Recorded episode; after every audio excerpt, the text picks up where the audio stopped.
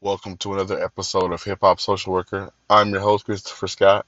And, uh, you know, um, this is my first time ever recording on the phone. So, yeah, this is this, this is interesting. So, um, I just really want to touch base, check in, see if everybody, how you, how's everybody doing? Uh, I know for some of us, school has started. If you work in education, I know that grind is real. Um, some of us colleges started, classes have started. Um, unless you're in uh, in Oregon, like myself, if you're in college, you don't start school until um, later in September. So you still got some time to kick it. But uh, really just checking in. Uh, this won't really have anything to do with like a social work profession. Really, this is just my take on uh, some things or just one particular thing. Um, I was on Twitter and I was watching uh, some clips from that LeBron James barbershop uh, little thing he did, and I thought it was pretty cool. I mean, I thought it was pretty. I mean, I, I feel like uh, you know, like it's it's nice to be able to have that conversation, to have that space for those uh, rich, you know, those people who think that you know everything might look glitz and glamour, but really you you really just want a space to kind of vent and to kind of talk your shit because you know when you're an athlete or when you're in the spotlight, you gotta you, you have a persona to, to you know to look up to and to do you know. So I thought it was was, was nice. Um, uh, you know, I'm saying like. I I like the concept. I know, like you know, like you won't have too many barbershops where you know, you they have all these millionaire dudes chilling in there drinking wine and and that kind of shit. But I feel like uh, it was just it was a safe space for uh, you know for them to kind of get their shit off, you know, and um and we need that. Our community, you know, like I feel like it was symbolic, you know, like um in the black community, the barber was where you went and got your shit off. You know what I'm saying? Like I know, like you know, like um, um, therapy is not really looked highly favored in the community, and maybe because it's expensive, or you know, because like as people of color, we're survivors, and um, you know, we just kind of know like it's just another task I gotta do. You know what I'm saying? It's not really too much of a big deal. I just gotta do this task and get over it. You feel me? So like um so so like we hold a lot of stuff in. But you know, the barbershop is a place where you know where we do go and we do talk shit and we do put shit out there and we do have vulnerable conversations. You know, I used to be a barber. I was a barber for years. I still have, you know, my current cosm- cosmetology license it's still up to date and current, you know, just in case I gotta go make five dollars or something, you know. But uh, I know, like when, I was in a barbershop, you know, we had those conversations about just just life, you know, and it's trying to really uh really figure our shit out. You know, of course we you know we was doing haircuts and we weren't doing diagnosis, but you know, I remember being a young barber. I was like 20 when I first started, and uh, you know, like there was this dude who asked me about relationship advice now at that time, I really didn't have a serious girlfriend. I never, I, I didn't, I never had one. You know what I'm saying? Uh, up until that point, so I don't know what to tell this dude, but I just listened to him and I just kind of, you know, f- you know, listened to him and just, uh, you know, bounce back ideas from what he told me, you know, and that kind of got my, you know, my counseling career going. But um, you know, I don't mean to get sidetracked, but yeah, you know, like the barbershop has always been a space for, you know, for black men, men of color to go, and probably white men. You know what I'm saying? I'm saying it don't happen there. You know what I'm saying? But uh, I just know, like in our community, like the barbershop was this place where you went and shit went down.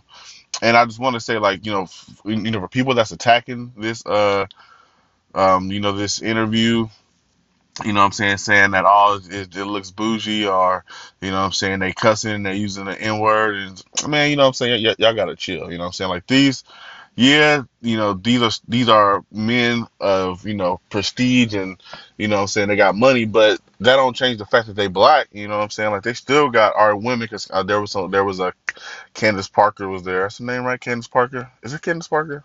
Anyway, but uh, but yeah, you know what I'm saying? Like they still got to go through shit, and they still have to somewhere. They got to have somewhere to talk about um, you know, how it feels just to be a person in the spotlight, and just you know how LeBron was saying, you know how. You know, when he went to high school, his i- his idea was white people was like, you know, I don't fuck with them, they don't fuck with me, so I don't fuck with them, and that's like most people's ideas. It's like you know, like uh, you know, like I'm sure there's a white person in the world, uh, you know, who's saying the same thing. Like, you know, I don't know black people, so when I first met one, I was like, nah, I'm cool. But then when I meet him, you know, it's all love, you know. So like, you know, like um, we all just being getting gamed up, you know what I'm saying, you know, by the media and they really put us against each other, you know what I'm saying? But uh but yeah, you know, and yeah, it's just corny to think that all because LeBron is a role model, he he don't have the right to cuss. Nah, people, humans are humans, you know what I'm saying. And I really don't put too much emphasis on like cuss words, you know what I'm saying, because I remember Chris Rock said something like, um, you know, like he was uh he he got some slack for you know for you know for hosting back in the day. Would say, you know, but he, he used to cuss a lot. He said that they that was always like a big deal. People were always bringing it up, but he was like, you know, like curse words don't really mean that much. You know, he was. I remember he said like, uh, what sounds worse, um, go to fucking church or how about some heroin? You know what I'm saying? So like you can still say the same shit and it be as harmful, but you know, you might not even curse. You might not even say anything racist. Like you might not say nothing homophobic, but you are like this blatantly homophobic, but you know, like but you can still, you know, know how to really use those words to, you know, to still hurt people. But yeah, I just want to say that I thought that, you know, that that that that space was cool, you know what I'm saying? Like I feel like, you know, like I would like to one day hopefully you know what I'm saying, uh, have a space like that where, you know, like as men of color or as men in general, you know what I'm saying, we can just come together and just kind of vent and just kind of talk about shit that's bothering us or talking about our professional lives, our personal lives, you know, talking about society, talking about things like depression, you know what I'm saying? Like I told you before, my, you know, my other, um, in my other earlier episodes, you know what I'm saying? Money can't kill you.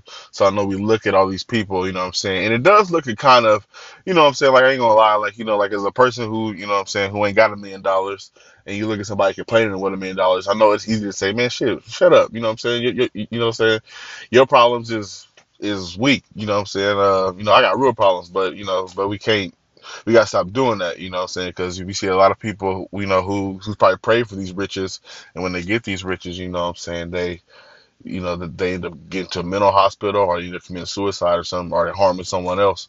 So yeah, we gotta just be grounded, and you know I just I just love seeing that space for them to have and LeBron doing that for you know for his people, you know. So yeah, you know Jason Whitlock, brother, you got to come back. You know what I'm saying? Like you got to stop being that uh that um man that that token you know what i'm saying? Like i know you i know your views are a hot take because you black and you kind of conservative but you kind of pro-black and you kind of you kind of weird you know what i'm saying in that regard. But man you got to stop being a clown man you know what i'm saying?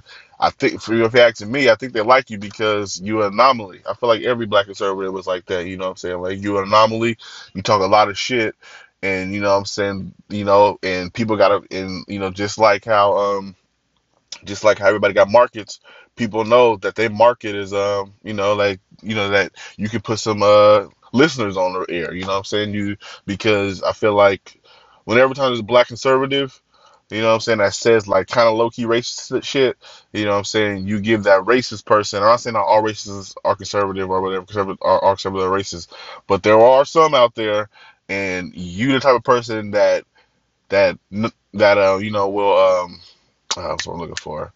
You know, that will give them a pass. Saying, "Well, I'm not racist. I like Jason Whitlock." Was like, "Well, you still kind of saying some racist shit." You know, so even though he's black, you know. But anyway, brother, just just do better. And uh, yeah, there ain't no intro music this week because I'm on my phone, like I said. But uh, you can still hit me up on all platforms: Instagram, Hip Hop Social Work Pod, uh, Gmail, Hip Hop Social Worker at Gmail, Facebook, Hip Hop Social Worker. Yeah, um, you know, I just wanted to get some shit out. You know, sometimes I need to vent, and you know, why not do it on your own shit? Holla.